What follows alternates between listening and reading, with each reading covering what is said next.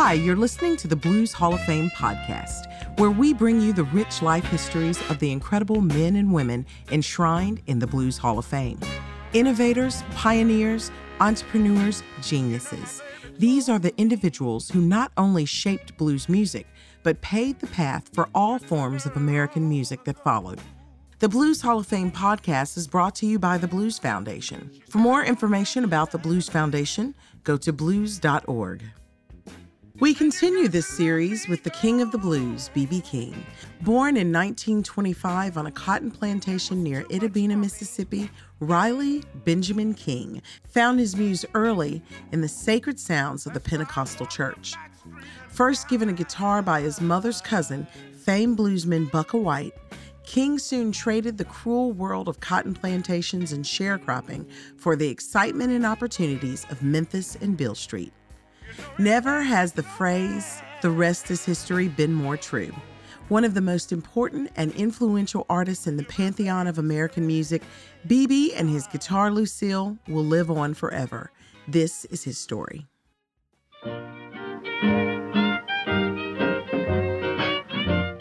The first time Riley King laid eyes on Beale Street, he knew this is heaven. He strolled under neon signs, smelled sweet, hot barbecue. He glanced sideways at painted ladies. He stood and watched a dice game. Heaven. He floated after the sound of music to Handy Park. He shook his head. He thought, these guys sound like they have four arms. I'm all thumbs. Riley carried his guitar with him, didn't even have it in a case, but wouldn't dare play. All of a sudden, a spotter for the dice game shouted, Number one! Everyone looked up and saw a white policeman coming. They ran, and Riley followed, cradling his guitar under his arm. He flew past pawn shops and glimpsed a picture of T Bone Walker in the record store window, his hero. Heaven emptied fast.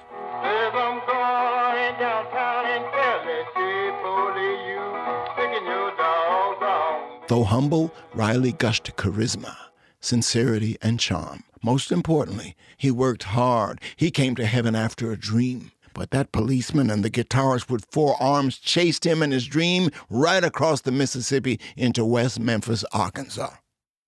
He had nothing fancier to wear than an old army jacket, still carrying his guitar with no case. Riley took a few deep breaths and went inside the local radio station. He was looking for the man he'd heard on the radio every day growing up in Mississippi. Riley was shown back to the studio, empty except for one tall, brawny dude standing there playing harmonica. Guitarist with four arms. Now this guy. Riley took another deep breath and looked him in the eye. Sonny Boy Williamson stopped blowing his harmonica. He looked back into Riley's eyes and said, What do you want? Riley stammered, I, I, I, I, I want to sing on your program. Go ahead, Sonny Boy said. Let me hear you. Riley stopped stuttering. He picked clean and sang clear for Sonny Boy. Riley could feel him warming up. The big fella said, What do you call yourself? I'm just Riley B. King. That night, Riley found himself performing in the packed, sweaty 16th Street Grill on West Memphis's little version of Beale Street. Heaven came to Arkansas. The women moved to Riley's beat. He plucked the high notes and watched their backs arch.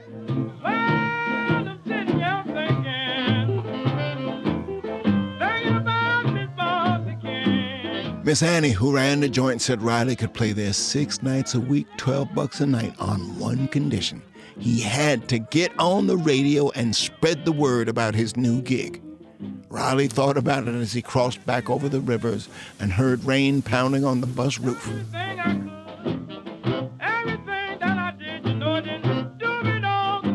In Memphis, Riley walked off from the bus station. He felt raindrops and tucked his guitar under his coat best as he could.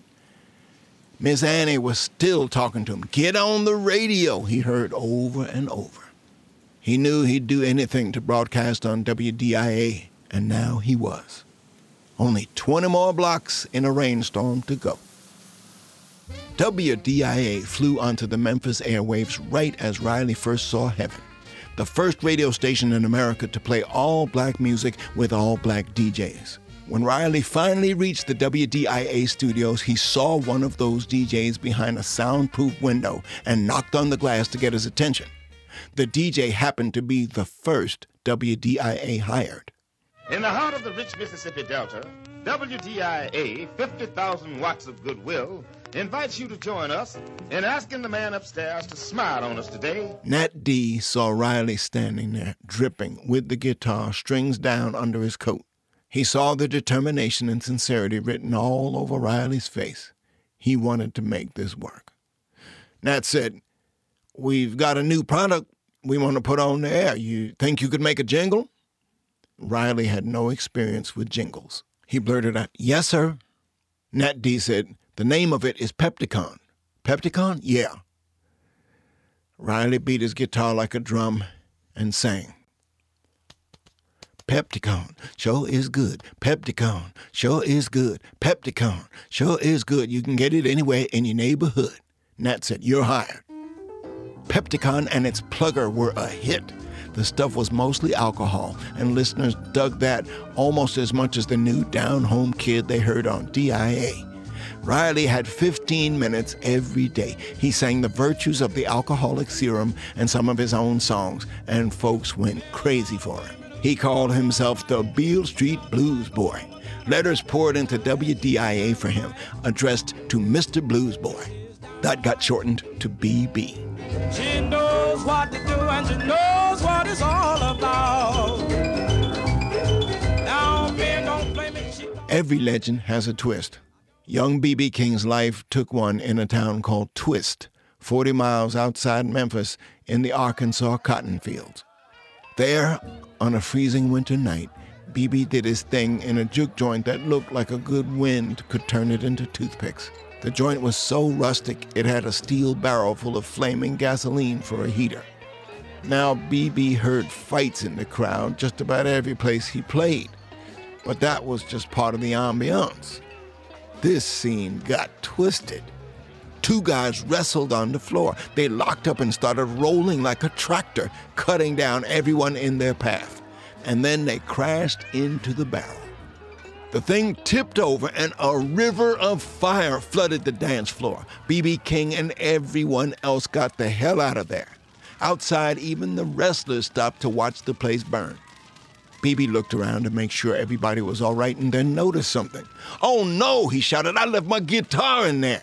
He had no time to think as the place collapsed. He had to save her. BB dove through the front door, hearing cries of don't, drowned out by roaring hell. Flames licked at him as he ran. He grabbed the guitar around the neck and turned back out. Chunks of burning ceiling rained down around him. He hit the floor rolling and finally came to a stop outside in the cold night, smoldering like a cigarette.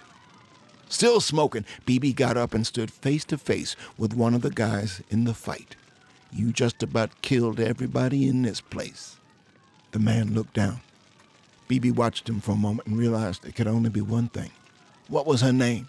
BB asked. The man muttered something. Lucille? BB asked. The man nodded.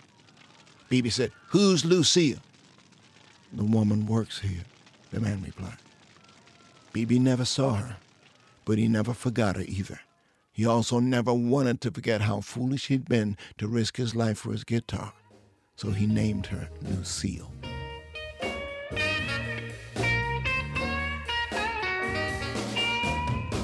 In spite of his adventures, lady friends, and his radio fame in Memphis, BB spent more time in Arkansas picking cotton than picking Lucille.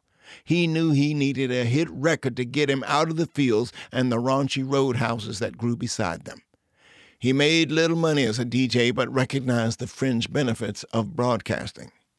He used his time to promote his own gigs and provide favors for other folks in the business. A popular bluesman named Lowell Fulson came to perform on Beale Street, bringing his brilliant but unknown bandleader Ray Charles with him. They sold thousands of tickets, and as they counted their money in a back room after the show, a local DJ stepped up to introduce himself. You the only ones to fill this place, BB told Fulson. I pat myself on the back because I need your records. Lowell thanked BB and figured that'd be that. But BB stood there he said, Tell you what you can do. You can let me do that song three o'clock in the morning. Lowell thought a second. The song had been out three years. He never heard BB sing. He figured nothing was going to come of it. Why, sure, Lowell said, you can do the song. Lowell Fulson didn't know what a serious young man he was dealing with. Within a matter of days, BB booked a recording session with the Los Angeles Rhythm and Blues Company. They set up a temporary studio right down the street from BB's apartment at the Y. BB stepped into the room and saw some of the elite players in all of Memphis. Tuff Green, Ben Branch, Hank Crawford, Willie Mitchell, and on the piano, a bad 20 year old who already had a massive hit record, Ike Turner. But all these stars held back as this day and Lowell Fulson's song belonged to B.B. King.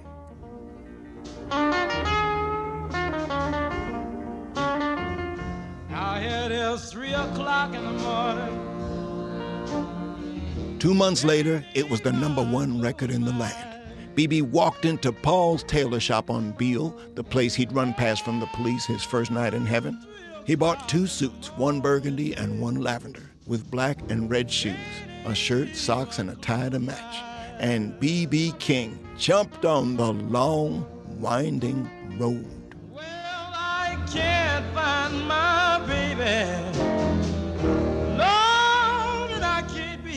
Satisfied. Thanks for listening to the Blues Hall of Fame podcast, brought to you by the Blues Foundation.